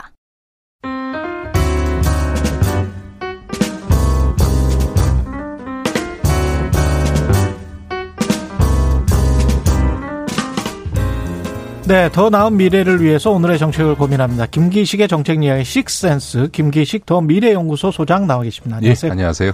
예, 주식 시장 관심이 많을 겁니다. 이제 설 연휴 끝나고 오늘 장은 어떻게 될까? 사실은 설 연휴 전에 예. 많은 분들한테는 대선보다는 오히려 이게 주식시장하고 가상화폐 예. 예, 폭락이 훨씬 더 큰 이슈였죠. 월화수 그 나스닥 동향이랄지 이런 거 지켜보신 분들 많았을 거예요. 네, 네. 예. 근데 뭐 미국 장은 상승했다가 뭐 왔다 갔다 했기 때문에 네, 네. 어떤 상황일지는 모르겠습니다만 일단은 뭐 지금 금리 때문에 계속 이렇게 빠진 거잖아요. 그렇죠. 그러니까 이제 우리나라만이 아니고요. 예. 미국이 이제 긴축과 금리 인상 기조를 잡으면서 전 음. 세계 음. 증시가 다 1월 달에는 하락 현상을 보였습니다. 우리도 예. 이제 거기에 외회 없이 같은 현상이 나타난 거고요. 음. 우리나라도 지금 금리 인상 기조로 가고 그렇죠. 있으니까. 예. 아, 근데 다만 이제 1월 달에 주가 하락이 단기적으로는 좀 과다하게 낙폭이 급락해 버렸기 때문에 음. 기술적으로는 좀 반등을 할 가능성이 있다. 그러나 올해 전체적으로 어 주식 시장이 상승장으로 들어가는 것은 전 세계적인 이런 긴축 기조에서의 증시 동향을 볼 때는 상당히 어렵지 않을까 이렇게 봅니다. 이게 러시아와 우크라이나 지정학적 리스크도 좀 있고 그렇죠. 우리는 예. 이제 개방 경제 국가이기 때문에 음. 이제 세계적인 경제 흐름과 동향에 뗄래야 뗄 수 없고 뭐 그러잖아요. 월가에서 저 기침을 하면 우리는 독감 걸린다라고 할 정도로 이제 소위 미국의 소위 증시나 혹은 뭐 어, 금리 기조라고 하는 게 직접적으로 우리나라 주가 시장에 반영되기 때문에 그런데 이제 미국의 경우에 지금 뭐 인플레라는 게 우리 국민들이 상상하시기 어려울 정도로 지금 인플레가 발생을 하고 있거든요. 뭐 예. 지금 중고자동차 시장이 그 반도체 수급 문제로 음. 인해서 이제 자동차의 생산 공급에 문제가 생기다 보니까 무려 신차보다도 오히려 중고차 가격이 더 폭등을 해서 50% 이상 그 이제 어. 가격이 올라가는 이런 예. 이런 현상까지 발생할 정도고 일부 지역에서는 아예 생필품 공급 자체가 제대로 안 돼서 물가가 막 음. 뛰고 있는 이런 현상까지 벌어지고 있어서 음. 어 이런 이제 미국이 경제가 지금 지난 그 4분기에 6% 성장. 이건 뭐 거의 있을 수 없는 성장률이거든요. 무슨 중국도 아닌데 미국이 그렇죠. 6% 성장한다는 건 뭐 있을 수 없는 건데 이런 어, 상황에서 인플레 압력이 워낙 커서 미국은 음. 이 긴축과 금리 인상을 안 할 수가 없는 거고요. 그렇게 음. 되면 주식시장은 약세장을 명키 어렵다 이렇게 봐야 되겠죠. 우리도 금리 인상을 안 할 수가 없는 상황이 그렇죠. 되네요. 뭐 지금 그쪽이 뭐 한 해 네 번을 한다고 하면 네 번이 아니라 뭐 일부 예측은 뭐 그 미국 연준이 일곱 번 할 수도 있다. 어. 아, 이렇게까지 얘기할 정도니까. 그러니까 그렇죠. 그러니까 이제 그런 점에서는 미국이 이렇게 하면 우리도 금리 인상을 안 할 수가 없는 우리가 오히려 지금 선제적으로 금리 인상을 하고 있는 음. 셈이고요. 미국은 80년 레이건 정부 때는 금리 인상을 무려 단기간에 한 2.5%까지 한 적도 있습니다. 그래서 만약 연준이 금리 인상을 단행을 했을 때 좀 빨리 가겠다라고 하면 굉장히 급격한 금리 인상도 발생할 수 있다. 그런 가능성을 배제하지 않는다라는 것을 음. 연준 의장이 약간 암시를 줬죠. 네. 근데 이제 주식 시장에 그런 어떤 암시나 미래의 어떤 리스크가 충분히 반영이 된 지금 현재 주가냐라고 보면 더 빠질 여지도 있다. 뭐 이렇게 생각을 하시는 거고. 꼭 그렇게 보기는 어렵습니다. 네. 사실은 우리나라 증시는 음. 한국 경제의 수준, 음. 우리나라 기업의 수준에서 비하면 너무 저평가돼 있는 기업의 영업이 그렇죠. 그러니까 예. 우리가 그 2000년대 이후로 거의 15년을 주가 지수 2000대에서 박스권에 물려 있었거든요. 그 사이에 한국 경제는 한국의 삼성이나 현대차나 뭐 음. LG나 이렇게 성장을 했지 않습니까? 뭐 반도체에서 삼성이 1등하고 있고 가전에서는 월풀을 제치고 LG가 1등하고 있고 조선 뭐 당연히 지금 10년 이상 1등하고 있는데 이런 거에 비하면 워낙 저평가돼 있기 때문에 예. 어, 지, 금 우리 증시에 있어서 어 이 특히 어 대기업이나 IT 첨단 기업에 있어서의 평가가 버블이다 고평가라고 보기는 좀 어렵습니다. 아. 그런 점에서 보면 우리 기업의 펀더멘탈이 상당히 괜찮고 워낙에 우리가 저평가되어 온 주식시장이기 때문에 이 낙폭이 지속화적으로 급락해서 낙폭이 커질 가능성이 있느냐라고 하면 저는 그렇게 보지는 않습니다. 음. 상승 여력은 조금 그 세계 경제의 음. 동향 때문에 쉽지 않겠지만 주식 시장이 막 급락해서 지금 계속 음. 폭락해가는 이런 양상으로 가지는 않을 것이다. 거다라고 예. 하는 점에서는 너무 불안 심리를 가지실 필요도 없다 이렇게 봅니다. 기업의 영업이익이 그래도 잘 나오고 있기 때문에 예. 그렇죠. 그러니까 예. 그래서 기업의 영업이익이 워낙 음. 잘 나오다 보니까 작년에 법인세 수도 음. 예상치를 넘어섰고요. 그렇죠. 올해 1월 달에 무역 수지는 적자를 봤는데 음. 수출액은 1월 기준으로는 사상 최대치인 500억 달러를 넘어섰습니다. 예. 무역 수지가 적자가 난 거는 소위 원유 가격이 지금 폭등을 하고 있어서 원유, 음. 가스, 석탄 같은 에너지 가격의 예. 이그 급등으로 인해 생겨난 일시적 현상일 뿐이고요. 우리는 원자재 수입해야 되니까. 그렇죠. 예. 그렇죠. 그래서 1월 달에 무려 작년 1월 대비 지금 에너지 가격 수입이 90억 달러가 어, 음. 증가했습니다. 그러니까 예. 그런 일시적 현상이지 지금 뭐 우리 경제 후퇴하고 있는 수출이라든가 기업의 실적은 여전히 어, 세계적으로 봐도 뛰어나기 때문에 음. 어, 펀더멘탈 기초는 굉장히 튼튼하다 이렇게 말씀드립니다. 근데 이런 장, 그 애매한 장이 올 때마다 이제 개인 투자자들은 그런 생각을 한단 말이죠. 공매도 제도 때문에 네. 뭐더 하락의 하방의 압력이 더 세지는 것 아니냐. 그리고 저게 좀 없어져야 네, 네, 네. 예, 주가가 홀로 날아갈 수 있지 않을까 이런 주장을 하시는 분들 많잖아요. 예, 단기적으로는 주식시장이 하락장일 때 네. 어, 공매도가 그 하락폭을 키우거나 음. 하는 혹은 하락 추세를 촉진하는 역할을 하는 건 맞습니다. 아, 그래서 이제 2000년도 코로나19 초기 단계 때, 그러니까 주식시장이 폭락하니까 그때 이제 일시적으로 공매도를 금지시켰던 기간이 있었던 음. 거죠. 예. 어, 그러니까 이게 낙폭을 과다하게 키운다고. 그러나 지난 20년 동안을 아무리 들여다봐도 아, 그게 일시적으로는 그럴지 몰라도, 어, 1년 혹은 그렇죠. 5년 사이에 보면 공매도가 아, 실제보다 주식시장에서 가격 하락을 부추기냐라고 하는 것은 통계적으로는 그렇다고 보기 어렵습니다. 음. 아, 그래서 소위 공매도의 가락, 가, 그러니까 주가 하락, 아, 촉진제로서의 기능과 역할에 대해서는 조금 과대평가되어 있는 부분이 있다. 이게 음. 이 점은 말씀을 드리고 싶고요. 무엇보다 지금 우리 한국 증시에서 지금 굉장히 올해 내년 제 주식시장이 쉽지 않다고 말씀했는데 가장 큰 호재는요. 소위 모건 스탠리 지수라고 하는 MSCI. 지수에 네. 가입하는 것이 어, 글로벌한 투자를 우리 한국 증시로 끌어들이는 데 있어서 음. 어, 굉장히 중요하거든요. 그 그렇죠. MSCI 지수에 들어가야 음. 글로벌 이제 자산 운영 회사들이 음. 한국 증시에 투자를 하게 되는 그렇습니다. 이런 게 네. 커지게 돼 있거든요. 이게 이제 음.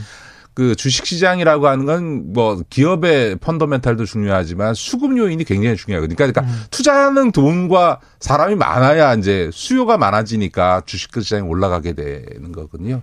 그런데 이런 MSCI 가, 편, 지수 편입이 우리 증시에 가장 좋은 호재인데 여기에 편입하려면 공매도를 금지한다는 거는 반대거든요. 왜냐 네. global standard에 맞지 않기 때문에 그런데 음. 이게 지금 MSCI 어, 지수 가입은 내년이나 내후년으로 지금 예상을 합니다만 성공한다면 음.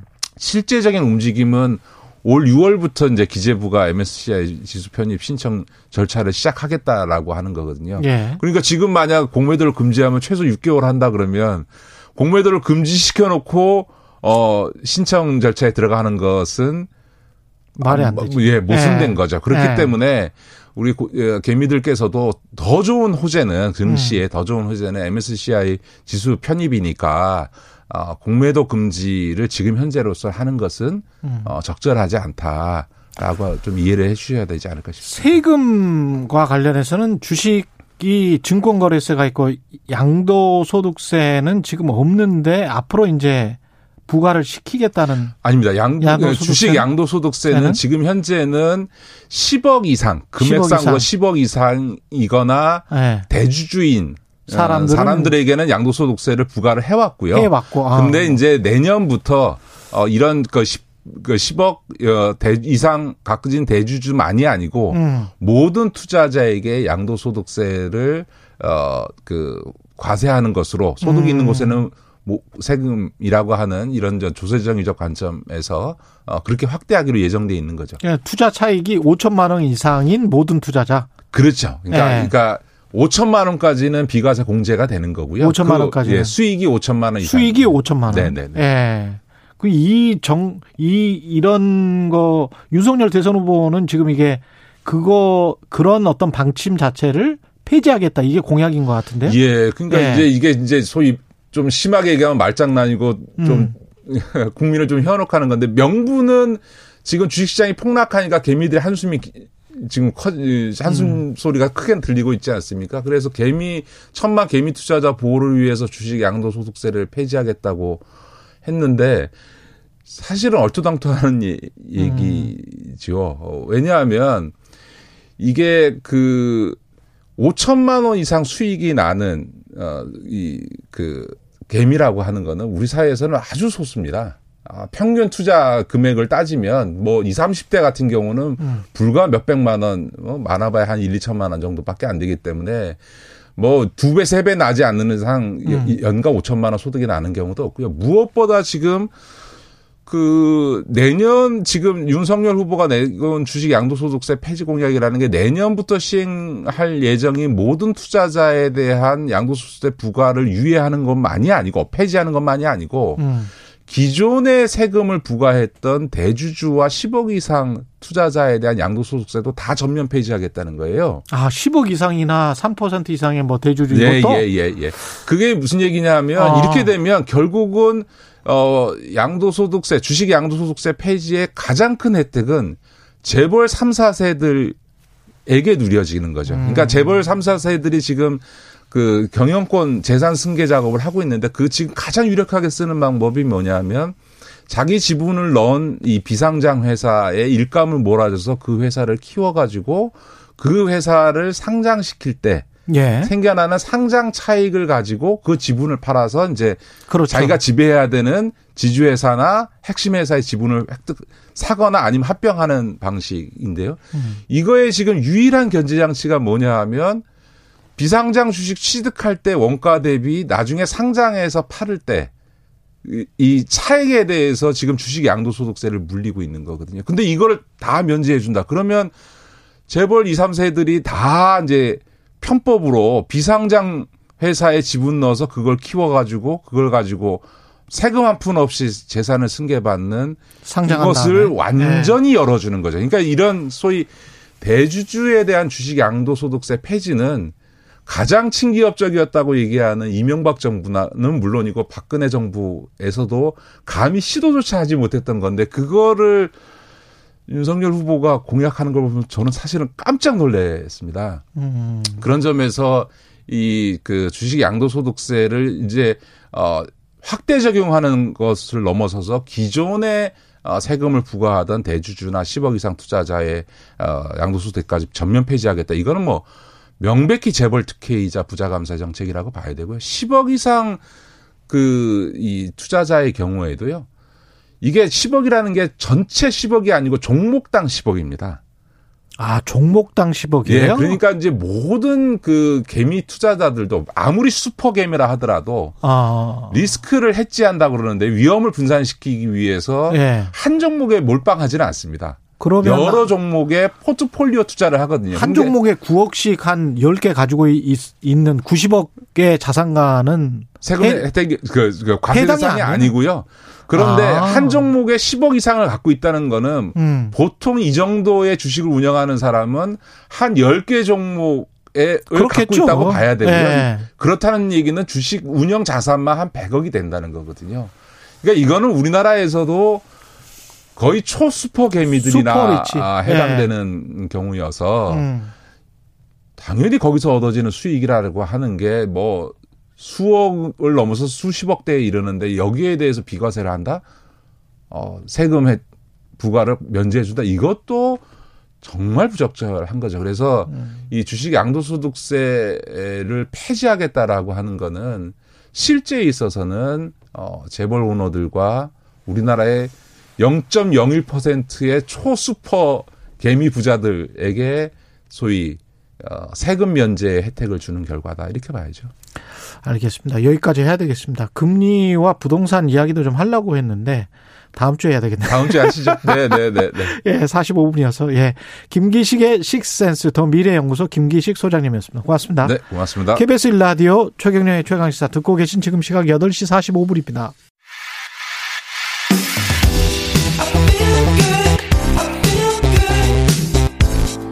세상에 이익이 되는 방송 최경영의 최강 시사 네 사이버 레카라는 단어 들어보셨습니까? 각종 사고 사건이 나타날 때마다 등장하는 인플루언서들 뭐 유튜버들 뭐 이런 사람들을 지칭하는 건데요. 최근 언론 단체들이 구글 코리아 앞에 모여서 예, 유튜브 어, 모회사죠. 비윤리적 불법적 영상을 규제하라고 항의 기자회견을 열었다고 합니다. 사이버 레카들의 행태 어떤 게 있고 무엇이 문제인지 뭉클 미디어 인권 연구소 김원경 소장 전화로 연결돼 있습니다. 안녕하세요. 안녕하세요. 예. 사이버 네. 레카라는 게 이제 교통사고 났을 때 우리가 레카차 네네. 예. 그때 그 레카죠? 견인차. 견인차. 말하는 거죠. 예. 예. 근데 사실 견인차는 음. 사고 현장에 꼭 필요하잖아요. 빨리 온다는 공통점은 있지만 예. 꼭 필요하다는 건 또 사실이잖아요. 그렇죠. 이거에 비해서 사이버레카는 예. 어 빨리 온다는 거 그리고 여러 대와 한 여러 대들이 굉장히 음. 빨리 한꺼번에 온다는 것이 비슷하긴 하지만 예. 문제점이 더 많은 것 같습니다. 네. 이게 그러니까 어떤 사건 사고가 일어나면 무조건 출동한다. 그래서 이제 사이버 레카인 거예요. 인터넷상에서. 그렇죠. 예. 예. 그렇죠. 예. 이게 사이버 레카들이 어떤 사건들을 주로 다뤘습니까? 어, 주로 어떤 사건을 다룬다라고 말할 수 없을 정도로 그야말로 분야를 안 가립니다. 그냥 돈만 되면 뛰어든다? 그렇죠. 예. 어, 어, 한강 의대생 사망 사건처럼 시민의 관심이 있을 만한 그런 음. 사건 사고는 물론이고요. 음. 사건 사고를 만들기도 한다고 생각하는데요. 스스로. 최근에 예. 예. 최근에 방탄소년단 멤버들의 열애설 등 연예인 관련 이슈도 많고요. 음. 또 넷플릭스 솔로지옥이라는 프로그램을 통해서 유명세를 얻었던 송지아 씨의 가품 논란과 그에 대한 또 다양한 공격 그리고 또 정치인에 대한 스캔들 등 분야를 가리지 않고 있습니다. 음. 어, 특히 제가 좀 인상적이었던 것은 2020년 12월에 흉악범 조두순이 12년의 형기를 마치고 출소할 당시에 출소 전부터 그에게 사적 보복을 예고하면서 이 사이버 레카들이 영상을 만들었고요. 또 음. 그를 교도소에서부터 쫓아다니면서 개인 방송, 어, 유튜브 중계를 하고 집 앞까지 쫓아가서 시청자들에게 후원을 받으면서 뭐 짜장면 배달 무단 침입, 욕설 등을 했거든요. 음. 어, 이렇게 직접 취재한 내용을 다루는 경우도 있고요. 예. 또 대부분은 기성 언론이 보도한 기사와 사진, 동영상 등을 적당히 짜집게 한 다음에 목소리를 더 씌우는 형태로 어찌됐든 빨리 해당 이슈에 올라타는 아. 그 해당 이슈를 다루기만 하면 되는 그런 경우가 많습니다. 네, 그 시점에 핫 이슈가 됐을 때 일종의 이제 검색어 장사를 하는 거네요. 그렇죠. 예. 예. 이게 수입이 짭짤하니까 이 사람들이 이런 행동을 하는 그렇죠. 거겠죠. 예. 예. 유튜버로 성공하면 수입이 상당하다는 것은 사실 누구나 알고 있는 것인데요. 예. 또 어, 아주 정확한 금액은 저희가 잘 모르잖아요. 예. 어, 한국경제 보도 최근 보도에 따르면 100만 명이 넘는 구독자를 보유하고 있는 한 사이버레카 유튜버는 음. 월 수익이 6,251만 원에서 1억 8천만 원까지 관측된다라고 이렇게 보도되고 있더라고요. 월? 어, 월 수입이. 네. 와. 그리고 이제 예. 방송을 보면서 예. 시청자가 예.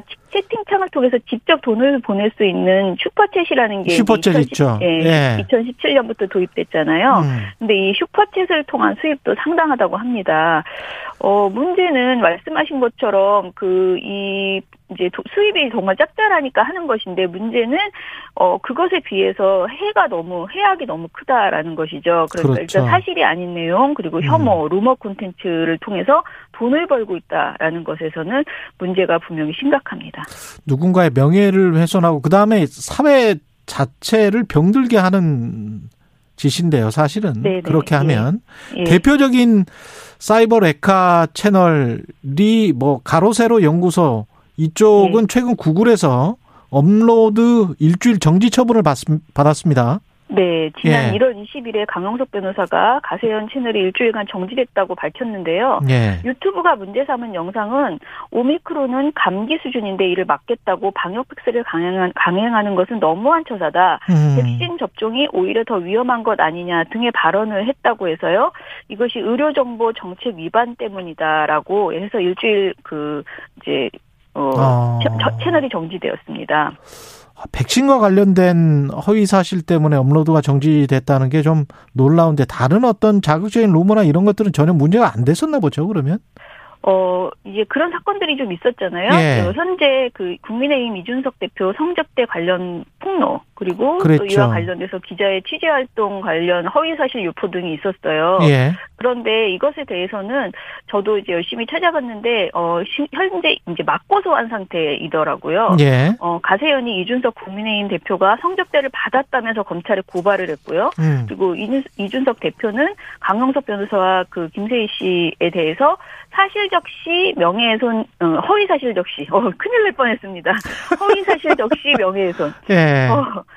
혐의로 경찰에 맞고 소한 상황입니다. 예. 어, 또 그 한국 전국 언론 노조 MBC 본부 성평등위원회가요.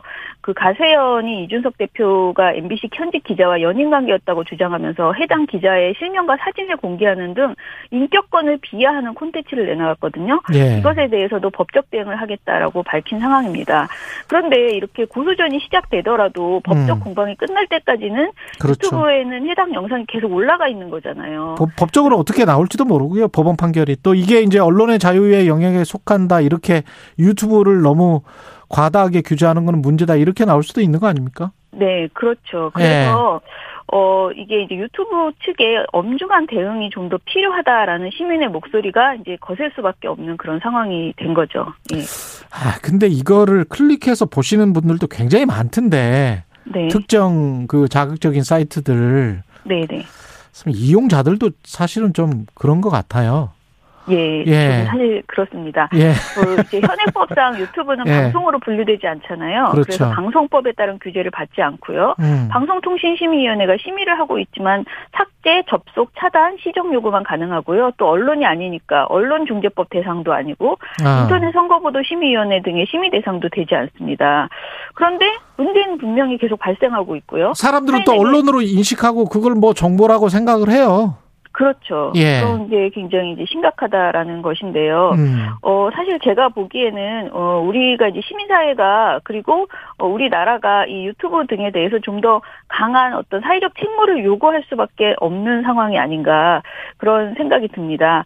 어, 그 해당 국가의 이용자가 이 문제를 얼마나 심각하게 느끼고 있는가, 그리고 해당 국가가 이 문제에 대해서 얼마나 엄중히 대처하는가가 굉장히 유튜브 입장에서는 예민한 부분인 것 같아요. 그렇죠. 예를 들어서 독일은 네트워크 시행 법을 만들어서 이용자가 200만 명 넘는 소셜미디어에 특정 대상을 혐오하는 콘텐츠가 올라오면요. 플랫폼 사업자가 24시간 이내에 차단하도록 의무화해 놓았거든요. 아, 예. 그런 규제를 할 수가 있네요. 그러니까 그렇죠. 이용자가 200만 명 넘는 그러면 이 이용자라는 구독자예요? 그렇죠. 아. 네, 구독자건 이용자건 그런데 이거를 유튜브 이게 생기니까 독일 내에 생기니까 유튜브가 독일 내에 접수된 혐오 표현, 정치적 극단주의, 명예훼손, 모욕, 성적 콘텐츠 등을 적극 차단 및 삭제하고 있습니다. 음. 따라서 우리나라도 이런 제도를 적극적으로 도입할 필요가 있고요. 예. 우리 시민도 유튜브를 그냥 이용만 할 것이 아니고 이런 어, 부적절한 문제에 대해서 심각하게 느끼고 이것을 이제 유튜브에 요구하는 목소리가 거세어져야 된다는 것이죠.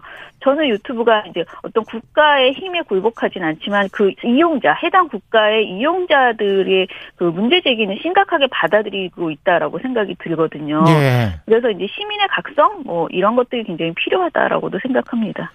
200만의 이용자면 시청률로 따지면 뭐 한 5% 정도 될 것 같은데 굉장히 네. 높은 거. 그걸 직접 찾아가서 또 그걸 듣는 사람들이기 때문에 네, 네. 굉장히 좀 세뇌될 가능성도 있고 대책이 시급하네. 언론 단체들도 지금 이거 규제하자고 요청을 지금 하고 있습니다. 네, 예. 예. 어, 최근에 그 민원연과 그 전국 언론 노조 등에서 어, 이제 기자회견도 했거든요. 예. 어, 1월 20일에 유튜브 채널 가로세로 연구소의 무차별 폭로와 혐오 콘텐츠 확산을 방지하고 있는 구글 코리아 본사 앞에 가서 기자회견을 음. 열었어요. 예. 어, 구글이 불법 유해 콘텐츠로부터 이용자 보호에 적극 나설 것, 편향적 시각을 낳고 있는 유튜브 알고리즘 설명 책임을 다할 것, 그리고 대안적 자유규제 원칙을 확립할 것, 이용자 참여와 의견 수렴 원칙을 마련할 것, 시민사회나 언론과의 소통을 강화할 것 등을 촉구했습니다. 예, 남바굽 님도 비슷한 의견이신데 가짜 뉴스 유튜브 짜깁기 등 심각한 수준입니다. 특히 이제 어 이걸 그냥 뉴스로 인식하고 있는 분들이 굉장히 많기 때문에 네. 예, 특정 연령층이나 이런 분들 조심하셔야 될 것 같습니다. 그리고 미디어 네. literacy 교육 정말 필요할 것 같고요. 예. 네, 맞습니다. 많은 역할 해주시기 바라고 지금까지 뭉클 미디어 인권연구소 김원경 소장이었습니다. 고맙습니다. 감사합니다. 2월 3일 목요일 KBS 일라디오 최경령의 최강 시사였습니다. 고맙습니다.